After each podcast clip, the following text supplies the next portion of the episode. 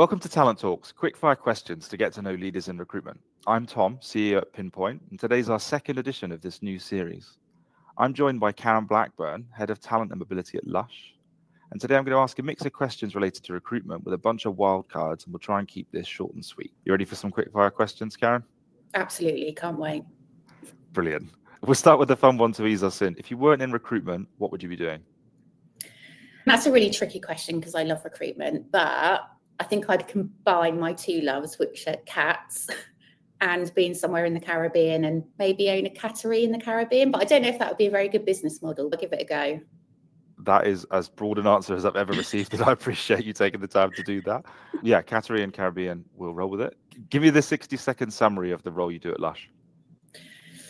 Okay, so I guess a lot of my work is shaping the strategy for attracting, developing, and retaining our talent and ensuring we are remaining an employer of choice. We've got an amazing brand, people are really excited about it. Mm-hmm. And I think one of the major things which I think about and really tell the team to think about is ensuring every candidate becomes a Lush customer if they aren't already. We want to give them the best experience. So we're constantly looking at that employee journey.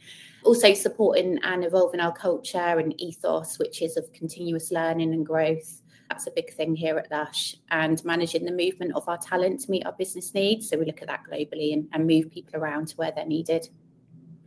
that's cool. Makes a lot of sense. And I think the the comment about making your employee uh, folk customers of Lush is super interesting because the Lush brand has quite a public stance on the way it thinks about things like animal testing and yeah. so on and so forth. How do you think about taking potential employees on a journey there if they're not already Lush customers? What does that kind of brand education look like? I guess it's just giving them the best experience, whether that's a job at the end of it or not getting a job at the end of it. Mm-hmm. So being really honest with them, hand holding them through that process as much as possible, giving them some lush products so they can enjoy them themselves, right. and just being really down to earth with them. We don't want them to be worried about going through that process. No, it makes a lot of sense. You talked a lot about candidate attraction at the get go of your kind of role overview. What's the biggest thing you do to attract great candidates early in the recruitment experience at Lush? Look, I think we're really lucky. We've got a massive global brand appeal. Mm-hmm. It's really visual. The brand is attractive. It feels quite tangible. It smells good. So we've got all of that already. Yep. But I think a lot of the work that we do is with our communities. We do a lot with local universities, schools, and colleges, doing talks with them, going to their recruitment fairs, and just being there and chatting with the students and getting them excited about the brand and what they could do in their careers. We do a lot of work with the Real Living Wage Foundation, so we're accredited by the Real Living Wage. And then other things we do, we work really closely with women in tech. We've done things with Silicon Milk Roundabout and hosted events. So I think the community work is something that we really strive to do and really do well with as well. No, that's awesome. I think you, talk a bit about the brand being global and having this big footprint and all of these things. Clearly, reporting and tracking on all of that is, is a challenge at the best of times. If you were to choose one hiring metric that you focus on as a talent team at Lush, what would that be?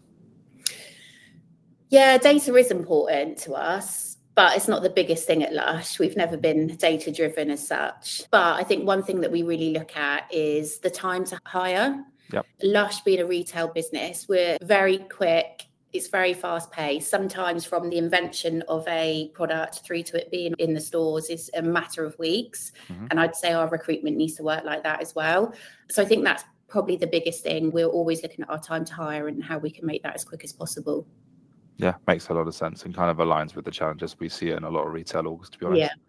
Taking a break for a sec, we're going to choose a wildcard question. Give me a number from one to 10. Five.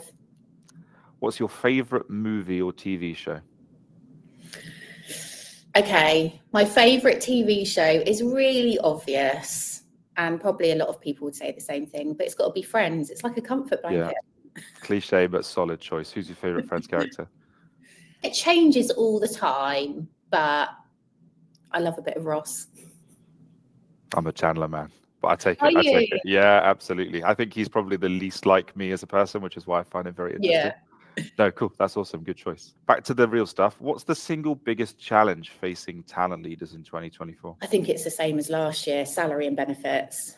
Yep. Like people want money in their pockets, they want good benefits to support their families and themselves. And mm-hmm. I think that's really something we struggle with. We focus on our lowest paid people and that's why we're accredited by the real living wage that's our huge focus for us all the time looking after those lowest paid people mm-hmm. But i think in terms of salary and benefits it is a massive challenge it, i'm still seeing it now there's less talent because of that so we're doing a lot more headhunting and it, it, feels like a failure if we use a recruitment agency. We're an in house recruitment team. We should be able to find these people. So we really try not to use agencies. But yeah, salary and benefits are a big thing for us still this year. No, it makes a lot of sense. And I think we see this issue pervade like a lot of your industry. Do you feel like the talent you're competing for is going to other retail orgs that are able to compensate in a different structure? Or do you think they're just leaving the industry entirely in favor of jobs with better comp? Not necessarily. I think when we recruit for head office roles specifically, we do mm. ideally look for people that are either based in or London so they can come into the office. For anyone that knows Poole, it's quite a small town. So we've got a small pool of people, and we are, I guess, in competition with other companies that are insurance finance based they have amazing benefits and usually a great salary so i think we have to really sell the culture of lush and what it's like working for us and our ethics and values. No, makes sense. And I'll just note that the small pool of people pun was not missed. I've pulled it right out for you. It's nice. Good, good, good work. You're going to use that again. if I'm new to the industry, what's your sort of big top tip for somebody new to a talent acquisition role? Don't go into it thinking it's easy. It's not easy. It's really hard. I would say just be transparent and honest. Don't be afraid to ask questions and challenge the answers that you're getting. Soak up the knowledge around you, really embed yourself within the company and spend time with the teams. Get to know the job that you're recruiting for so you can really sell it. No, I love that. I think the get to know the job you're recruiting for bit is a huge takeaway, and I think is yeah. often missed. Right, it's too transactional at times, and I think yeah. people miss a trick there. Second and final wildcard question: Give me a number from one to ten. Let's go for ten. Oof. What's the worst hiring experience you've ever had personally as a candidate? I hate interviews, and I'm really rubbish in interviews. I think that's what drives me to make people feel comfortable in interviews. Do you know what? When I came to Lush, my interview was terrible. I'd actually never used any of the products. I hadn't really gone into a store, even though I live close by the head office and Lush is all around us here. Mm-hmm. So the night before, I was researching on the website, oh, what products would I use? Because I know they're going to ask me it. But I just, when they asked me that question, I just fumbled over my answer and it must have been so obvious. I didn't know what I was talking about. It was just really cringy. But they saw past that and still hired you, and now you're running the, the talent and ability team. I don't think they had much choice because there isn't a big talent pool in Poole, is there? So big pool in Poole. I like it.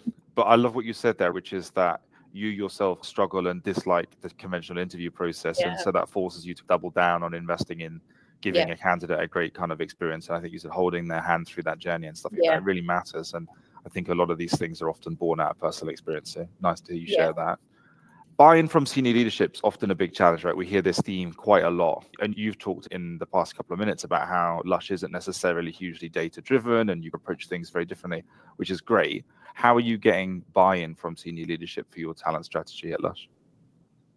I think we're really lucky. I think we've got really good buy-in. I always think that if you're working in an in-house recruitment team, you are lucky to be in that role because not every company invests mm-hmm. in it and sees the potential and the return on investment. But Lush always have. I've been here for nearly eight years, and even before that time, they had an in-house team. So I think we've always had that buy-in, and they understand why it's so important and they see everything that we put into working with the hiring manager and we work along with the hiring best practice with our managers and we train them on what they should be doing in interviews and we collaborate with them really closely. And i think that really feeds back to leadership as well. Mm-hmm. um, we're always open to feedback and making improvements when that comes through. And we recognize that hiring managers are our customers so we actively go out and get feedback from them and make changes and improvements if needed. So yeah i think we've really got that already that's awesome, and and uh, like good of you to identify what a luxury that is, right? But a yeah. massive part of the decision making process, I think, for TA folks these days is trying to get a sense when they're applying for a job of like what the culture is in terms of buying on talent and how the senior leadership folks think about that. So no, that's super cool. Tenth and final question: favorite interview question to ask a candidate and why? So I really like to wrap up the interview asking them for feedback. So I say, have you got any feedback for us? Have you found the recruitment process? Just get it from them there and then. I think people are always surprised that we care about what they think.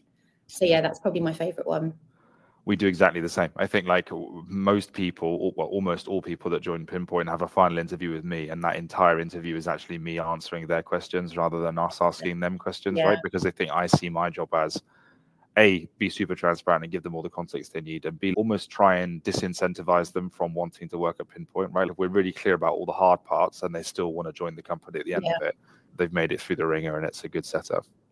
We um, always talk about the glitzy. You've got to talk about the glitziness and also yeah. the reality of working at Lush. Yeah. Don't hide but anything. That's the thing. And I think especially for a cool consumer facing brand like yours where people are have an understanding of what that is as a customer, often that doesn't reflect the day to day work yeah. behind the scenes to make that customer experience reality, right? And so I think yeah. like shining a light on that is super sensible. It might pull candidates out of the funnel, but it means the candidates that make it through are the ones you actually want, right? Yeah. No, love that. Look, we made it through 10 questions, Karen. Thank you so much for joining Amazing. me. Thank well, you. Well done. We got there. You can follow Karen on LinkedIn if you want to stay up to date, and please stay tuned for more editions in the series. If you missed the first episode, I encourage you to go back and watch my chat with Jim D'Amico from Holland America Group. And if you're a recruitment leader or know a brilliant recruitment leader I should talk to, please get in touch and join me on Talent Talks. All the best. Thank you. Thanks.